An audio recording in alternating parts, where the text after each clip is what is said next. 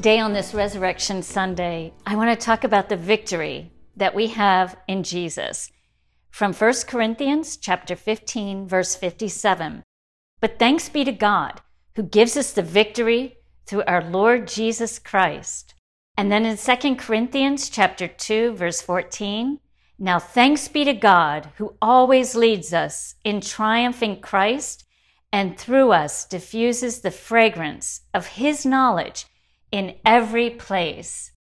In Ephesians chapter one, starting with verse seventeen, that the God of our Lord Jesus Christ, the Father of glory, may give to you the spirit of wisdom and revelation in the knowledge of him, the eyes of your understanding being enlightened, that you may know what is the hope of his calling, what are the riches of the glory of his inheritance in the saints, and what is the exceeding greatness of his power toward us who believe, according to the working of his mighty power, which he worked in Christ when he raised him from the dead and seated him at his right hand in the heavenly places, far above all principality and power and might and dominion, and every name that is named, not only in this age, but also in that which is to come. And he put all things under his feet and gave him to be head over all things to the church, which is his body, the fullness of him who fills all in all. So today I just want to talk about that victory we have in Christ, because he's already done the work for us. The Lord God raised him from the dead and seated him at the right hand of God the Father, over every principality, over every power in this dark world. Everything that is under heaven is under his feet. And here's the really exciting news, is that he went to the Father in order that he could send back his spirit that now lives in us.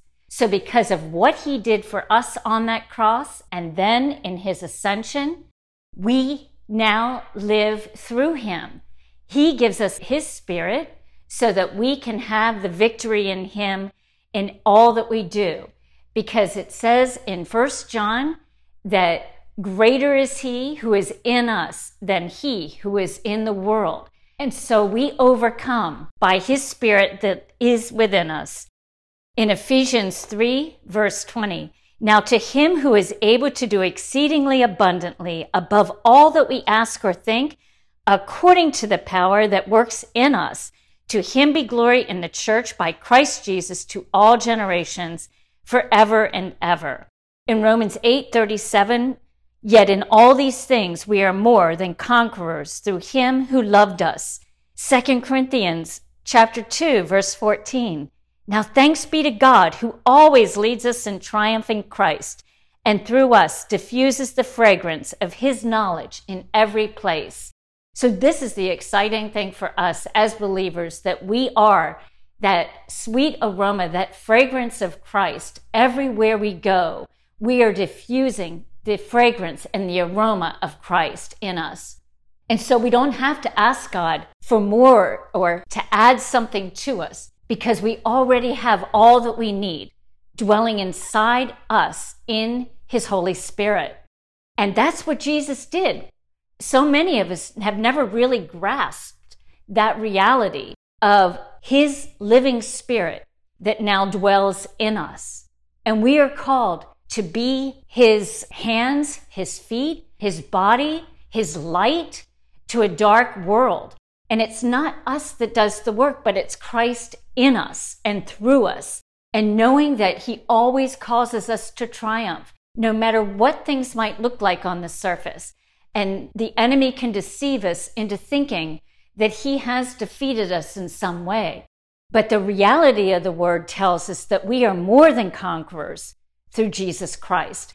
So we stand on that word, no matter what we see in the natural. No matter what things come against us in the natural, we declare his promises, we speak his word over our life and over the lives of our loved ones, our families. We speak boldly, declaring the victory that we have in Christ Jesus, because he has overcome all power of the enemy. And so because his Spirit lives in us, we now also are victorious over every power of the enemy. Today, as I woke up, I was thinking that song in my head, "Oh, Victory in Jesus." And it's such a beautiful, beautiful old hymn. I heard an old, old story, how a Savior came from glory, how he gave his life on Calvary to save a wretch like me. I heard about his groaning, of his precious blood's atoning. Then I repented of my sins and won the victory. Oh, victory in Jesus, my Savior forever. He sought me and bought me with his redeeming blood. He loved me ere I knew him, and all my love is due him. He plunged me to victory beneath the cleansing flood. I heard about his healing, of his cleansing power revealing, how he made the lame to walk again and caused the blind to see. And then I cried, "Dear Jesus, come and heal my broken spirit." And somehow Jesus came and brought to me the victory. Victory in Jesus, my Savior forever. And I love that. And I love the fact that he didn't just mend our spirits. He resurrected our spirits in the same way that the Lord God raised him from the dead. He resurrected our spirits. When we believed on him, he didn't just mend our broken spirit.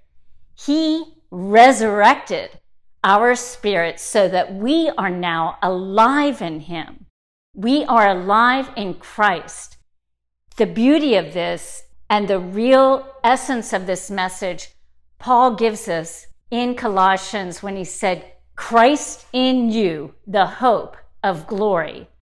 I believe the reason why some of us, it takes longer for us to grasp the reality of the Spirit living in us is that we haven't understood that he made us alive. We haven't understood that because of his life pouring through us, we are now alive in him. Before, our spirits were dead, and now they are alive in Jesus Christ. I think to really manifest the reality of his Spirit living in us calls us to a reality that so many in the church don't want to talk about. But it's everything. And that is that we are called to die. We are called to die to ourselves, to deny ourselves, and every day to pick up that cross. And in my understanding of the scriptures, as I read that, the idea of denying ourselves, it's the things of the world, the lust of the flesh, the lust of the eyes, the pride of life. All of those things hinder the power of his Holy Spirit working through us. If we want to walk in greater and greater revelation of his power and in his life through us, we must continually die. Remember when Paul wrote, "It is no longer I that live, but Christ in me," because we have been crucified with Christ. That's what it means. When we take up that cross daily, we are choosing to say no to our passions, no to our aspirations and dreams. We are saying yes to the living Christ in us. And we are saying, "It's no longer I that live, Lord, but you live through me." So we ask the Lord to give us a desire that he might live completely through us and that we might lay down ourselves for the glory of his life living through us. And in this way, we reach the world. We reach the world with his love, his light, his compassion, his mercy, his power, his truth. He's everything. He is our life. And when we walk in this reality, we have the victory.